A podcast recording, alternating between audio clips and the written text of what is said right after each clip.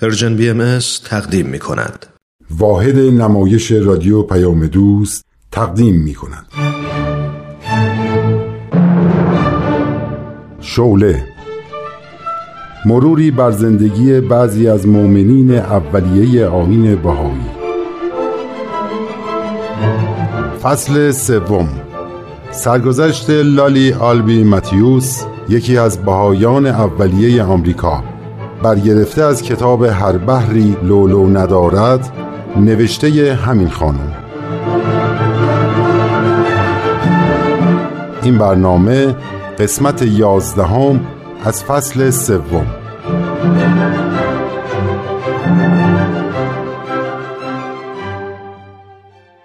من لالی آلبی متیوس هستم و در آمریکا متولد شدم. چون همسرم با ثروتش زندگی مرفهی رو فراهم کرده بود، برام فرصت خرج کردنهای زیاد فراهم شد. من که عاشق مد و لباسهای جدید بودم به اتفاق چند نفر از خانمهایی که مثل خودم بودن و مثل من فکر می‌کردن سوار کشتی می شدیم و از آمریکا به فرانسه می رفتیم و پس از تماشای سالن‌های مد و لباسهای جدید و خرید لباسهای مورد علاقمون و اصلاح مو در بهترین آرایشگاه های پاریس به وطن مراجعت می کردیم. این بالاترین تفریح من بود. اما این تفریحات منو به اون فرح و سرور حقیقی نمیرسوند و چیزی بهتر می‌خواستم. وقتی با آین بهایی آشنا شدم تغییر سلیقه دادم. علاقم به لباس و مد از بین رفت و جاشو به خدمتهای بشر دوستانه داد. البته اینو بگم که در این آین هیچ محدودیتی برای اینکه چه نوع لباسی بپوشی وجود نداره. مهمتر اینکه زیبایی و هماهنگی و جمال هم بسیار مورد توجه قرار گرفته. خلاصه من لباسهای اشرافی رو کنار گذاشتم و به لباسهای معمولی اکتفا کردم. و بهتر دیدم پولم رو در راه خدمت به جامعه انسانی صرف کنم. یکی از اقداماتم البته به اتفاق شوهرم که بهایی شده بود تأسیس کتابخانه‌ای بود در ایتالیا در ساختمانی که متعلق به خودمون بود. که با هدایت شوقی ربانی ولی امر بهایی محدود به کتابها و آثار بهایی نشد بلکه کتب مقدسه ادیان گذشته و آثار هنری و فلسفی و تاریخی و غیره هم شاملش می‌شد.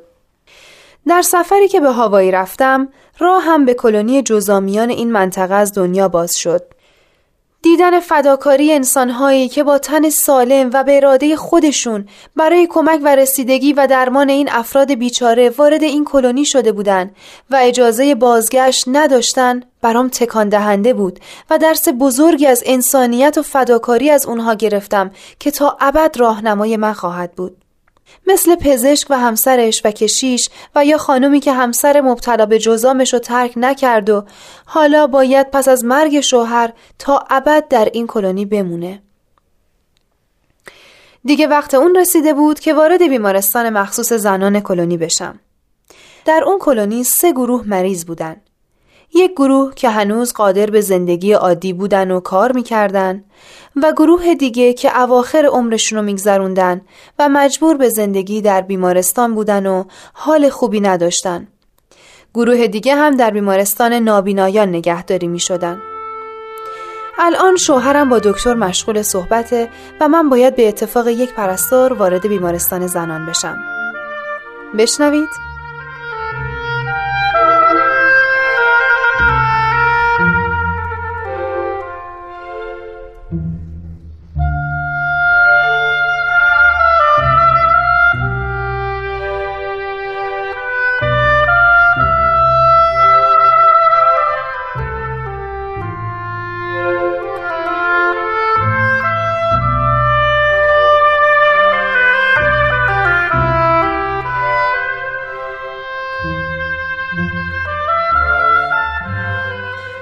وای خدای بزرگ. پاهام قدرت نداره از این پله های بیمارستان بالا برم. چرا؟ مگه من خودم آماده نکرده بودم که بدون ترس و با روی خوش برم پیش این مریضای بیچاره؟ مریضایی که می‌دونم ملاقات باهاشون خیلی خطرناکه. چرا من اینقدر بیلیاقت و ضعیفم که در راه خدمت سست شدم؟ خدایا کمکم کن. کاشون پرستار راهنما زودتر میومد و منو با خودش می‌برد داخل تا ترسم تموم شه. لالی یکم به خودت بیاد چرا ترس؟ از اون آدمایی که فداکارانه دارن واسه این مریضا تلاش می‌کنن یاد بگیر. اوه پرستار داره میاد. چقدر این زن جوون زیباست. روز بخیر خانم. خیلی خوش اومدین. نمی‌دونین این زنا برای دیدن شما چه هیجانی دارن. از چند روز پیش که بهشون گفتیم شما میاین می‌رفتن جلوی پنجره به آسمون نگاه می‌کردن که کی هواپیمای شما می‌رسه. اونا می‌خوان خانومی که واسه بچه هاشون هدیه برده رو ببینن و احوال بچه هاشون رو ازش بپرسن. خب اگه آماده این بریم من آمادم. رنگتون خیلی زرد شده. حس می‌کنم دارین میلرزین. میترسین وارد سالن بشین؟ نه نه نه خوبم خیلی خوبم من از شماها باید یاد بگیرم بهتره که دستکشاتون رو در نیارین تا اگه لازم بود دستی به سر و صورت این مادرای بینوا بزنین بدون هیچ نگرانی ب- بله بله فکر خوبی عزیزم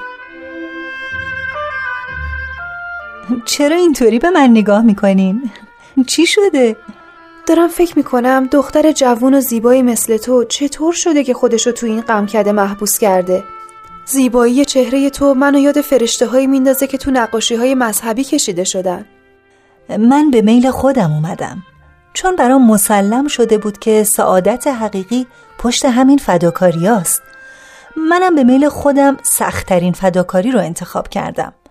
در حالی که می‌تونستم مثل سایرین ازدواج کنم و مشغول بچه داری بشم و از مادر بودنم لذت ببرم. البته تربیت فرزند خوب هم خیلی فداکاری ها می‌خواد.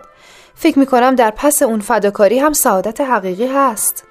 درسته ولی من سختترین فداکاری رو می‌خواستم. من فکر می‌کردم میزان فداکاری به شدت محرومیت بستگی داره. البته باید آدم راهی رو بره که در نهایت به رضایت خداوند منتهی بشه.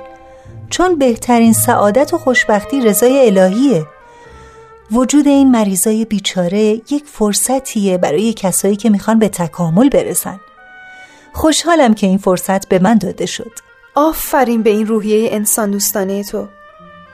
خانم متیوس قبل از اینکه وارد سالن بیمارستان بشیم باید یادآوری کنم که این مریضای نگونبخت اکثرا قیافه هاشون طوریه که قلب آدم و درد میاره. بعضیا گوشت صورتشون خورده شده طوری که قسمتهایی از استخوناشون دیده میشه. دیدن این چهره ها برای بار اول خیلی سخته. اونا مشتاقانه منتظر دیدن شما هستن. شما در نظر اونا یک فرشته هستین که به دیدن بچه هاشون میرین. لطفا باید خیلی مراقب باشین که وقتی صورتهای عجیب و رنجاورشون رو می‌بینین چهرتون تغییر نکنه. مثل اینکه یک آدم عادی رو دارین می‌بینین. امیدوارم بتونم احساساتم رو کنترل کنم. تماشای چهره زیبای تو منو محکم می‌کنه. به من قوت میده. ولی من نگرانی رو تو چهرتون می‌بینم. حق با توه.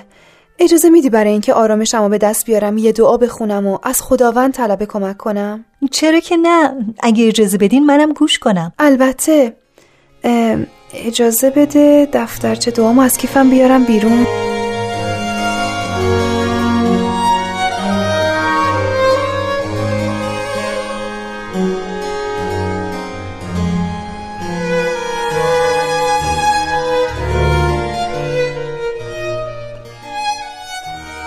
ای پروردگار. این گنهکار شرمسار است و گرفتار هواجس این خاکدان تاریک و تار. ای محبوب مهربان از نفس و هوا بیزار کن و گرفتار محبت خیش فرما. تا از خود بگذرم و روی تو جویم خوی تو خواهم راه تو پویم. از هر قیدی آزاد شوم و از هر غمی و بلایی دلشاد گردم. تویی بخشنده و دهنده و مهربان. عبدالبها.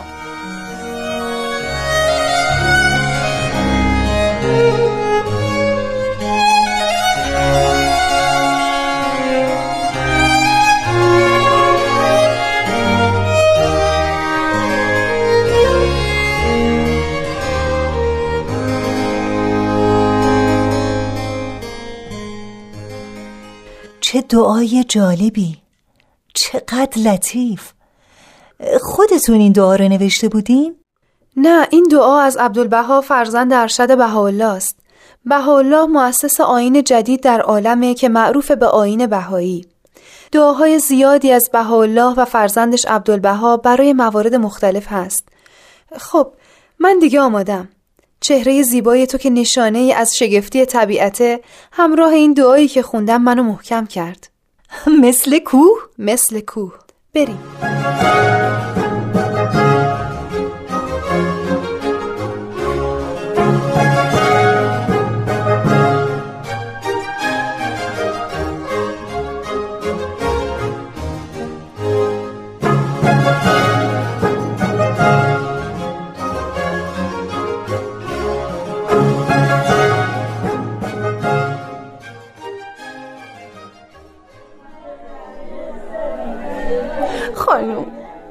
پسر من باید ده ساله باشه. یه خاله بزرگ تو صورتش هست. اوه اتفاقا دیدمش. بارها من و شوهرم راجع به خاله بزرگ روی صورتش با هم صحبت کردیم. بچه خوب و سالمیه. علاقه زیادی به توپ داره. هر دفعه واسه بچه ها هدیه می‌بریم اون فقط توپ رو انتخاب می‌کنه. خیلی شیرینه. دیگه بزرگ شده. چه قدی شده؟ تقریبا اینقدر. لاغره چاقه. مریض نیست؟ نه لاغره نه چاق اصلا هم مریض نیست مثل یک قهرمان همش در حال توپ بازیه راست میگی؟ یا می‌خوای منو خوشحال کنی؟ آره راست میگم این دفعه وقتی رفتم پیش بچه ها عکاس با خودم می‌برم و از همشون عکس می‌گیرم که با خیال راحت مادرها بچه هاشون رو ببینن خانم دختر منو دیدی؟ اون موهای طلایی و چشمای آبی داره دیدینش توی بچه ها فقط یک دورگه هست که من دیدمش. حالش خوبه خوبه خوب. شوهرم خیلی ازش خوشش میاد. بچه آرومیه. من هر شب خوابشو می‌بینم که دارم موهاشو شونه می‌زنم و نوازشش می‌کنم. من همیشه خواب بچگیشو می‌بینم. نمی‌دونم الان چه شکلیه. ولی الان دیگه خیلی بزرگ شده. دیگه نوجوونه. اولین عروسکی رو که بهش دادیم همیشه همراهشه. کاری هم به کار کسی نداره فقط با عروسکش بازی می‌کنه. خوش به حالش که بچهش کنارشه. کاش منم می‌تونستم بچم رو بغل بگیرم. ولی چه کنم؟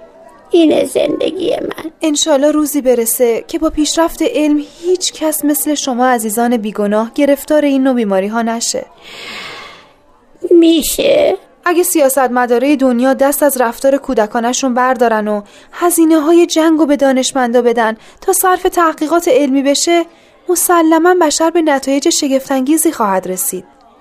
امروزه همه ما گرفتار حرس و طمع یه عده معدودی هستیم. انشالله بشر راه درست رو انتخاب کنه و دست از دشمنی و نفرت برداره.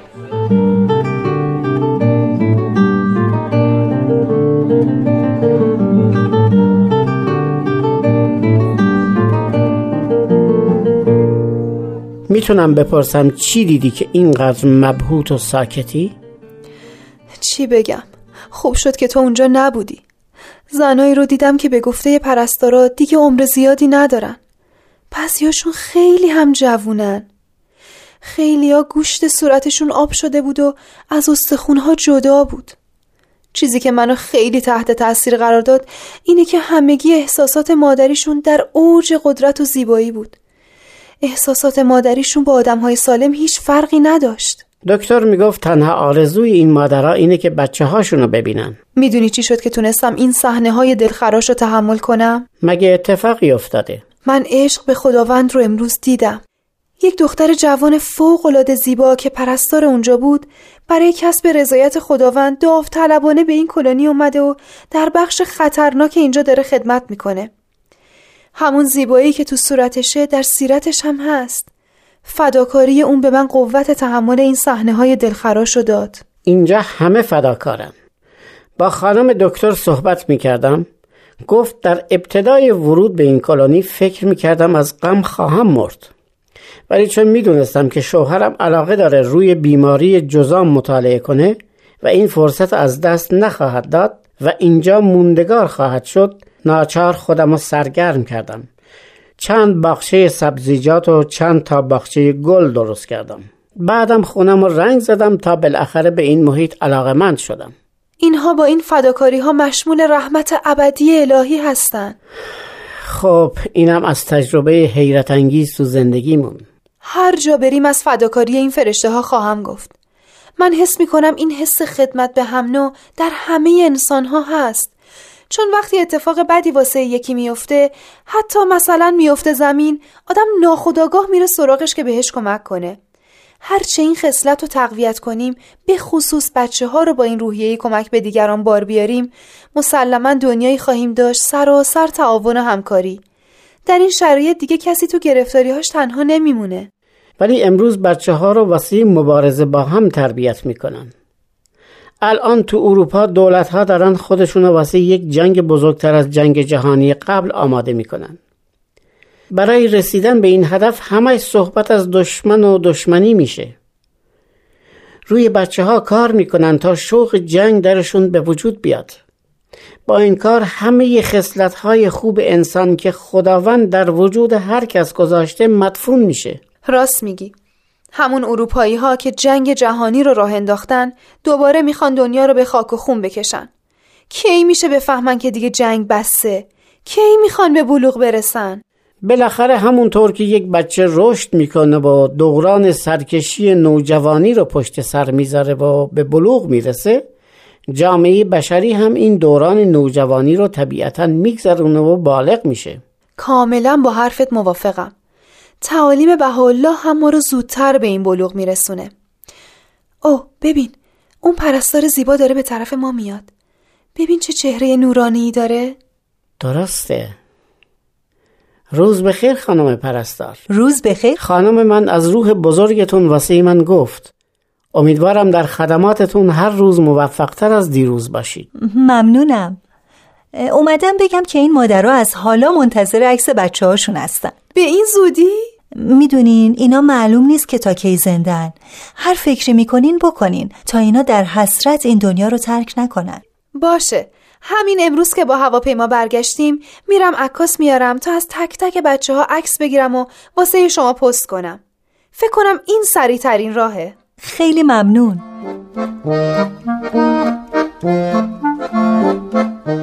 بقیه شرح احوال من هفته آینده.